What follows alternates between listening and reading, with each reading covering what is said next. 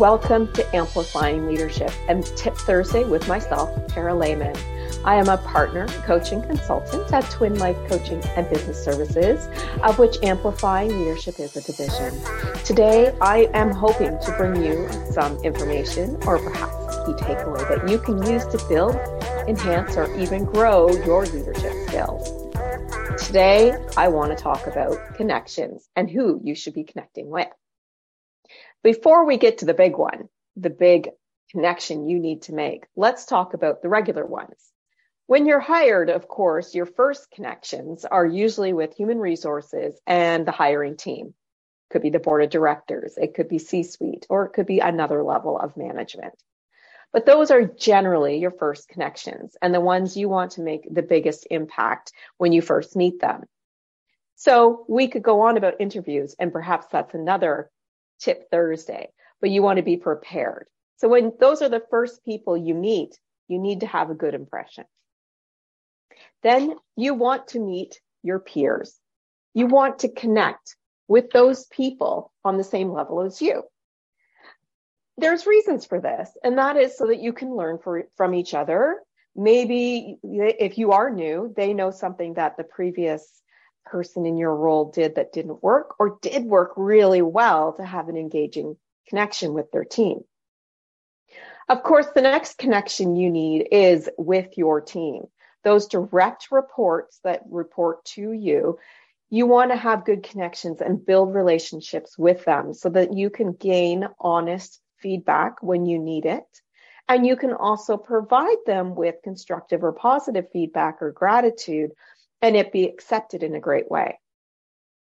The next part of your team are the reports that report to those direct reports and so on. You need to not just connect with just one level of your team. You should be connecting with every level of your team. You need to understand why they're there, what they do, and help them see that purpose as well. The rest of the organization, the rest of the employees is also people you need to connect with. It can help you understand further processes in your organization. I don't mean that you need to go introduce yourself to a thousand people if you are in a large organization. But if you happen to see someone in a lunchroom at the water cooler, walking down the hall, simply say hello, introduce yourself, um, especially as a leader, so they know who you are and that you're approachable. You also want to connect with vendors. A lot of people miss this connection. You think, yes, I'm calling them monthly. I'm yelling and screaming at them because my product is late again. That is not the correct connections with vendors.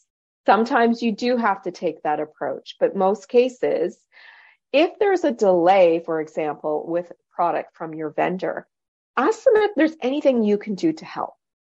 Perhaps you have an outside connection that they don't that can help move your product faster. Maybe it's a freight thing. Having those connections with your vendors, as long as they have good relationships behind those connections, can actually help save you money. You can then use your connection and your relationships with them to negotiate. Maybe it's pricing. Maybe it's terms and conditions when you renegotiate those contracts.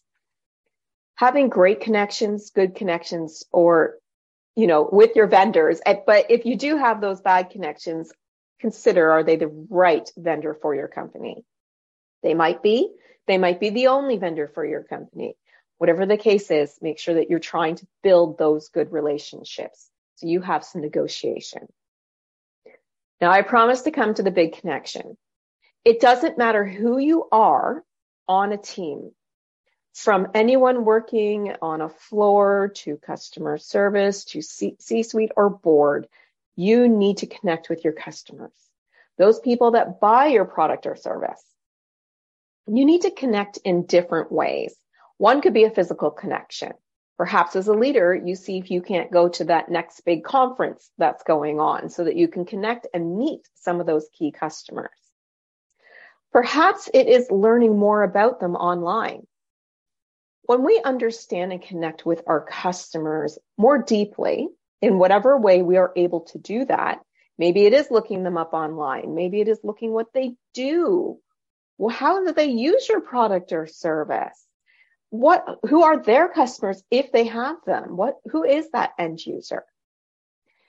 If you can connect in some way with your customers, who, by the way, pay you your salary, right? They're the ones buying the product or service that you sell. They're the ones paying every level of your organization. And they're the ones that you and the board and everyone else is accountable to. Find out who they are, what their purpose is. Connect with them in some way. When you do this, you have a better sense of what your purpose is in the organization, and you can better help employees understand that as well. You may have those employees who come in and they come in, they do their work and they go home and they care nothing else.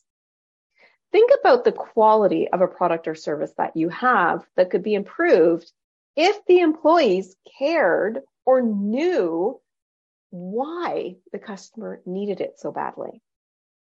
It can make a huge transformation in an organization when everybody understands their purpose and what it means to the customer and what the customer's purpose is.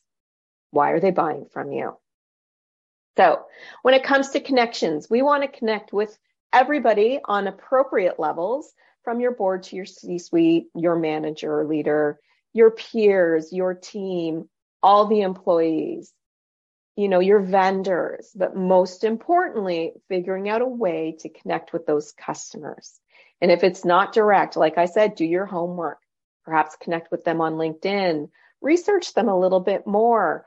You know, you don't want to be that person who is the big brother and really over top of somebody and trying to sell them. No, you want to learn more about them. Why do they do what they do? So you understand why your company does what it does. Bring that down to all levels of the organization. That can help with employee morale. It can help retain those employees when morale goes up. It can help with your bottom line. And you may even have customers who see that that connection is made and may actually be willing to not always fight you on price. Who knows what can happen when you can make these connections? I, of course, make no promises. It's up to you to do the work. So get to know all those people in one way or another so you have more knowledge and you can feel more empowered to also lead your team strongly to better services and better products. All right. I hope that you are taking a key takeaway on connections today. Maybe you already knew this, in which case, thank you for listening. I hope you're able to build yourself as a leader or perhaps enhance someone in your company as well that you didn't connect with before. If you are wanting to develop these skills or other leadership skills or want to join a supportive leadership community, please visit us at amplifyingleadership.ca, which is a twin life coaching and business services division. Until next time, please be safe and be an amazing leader or leader to be.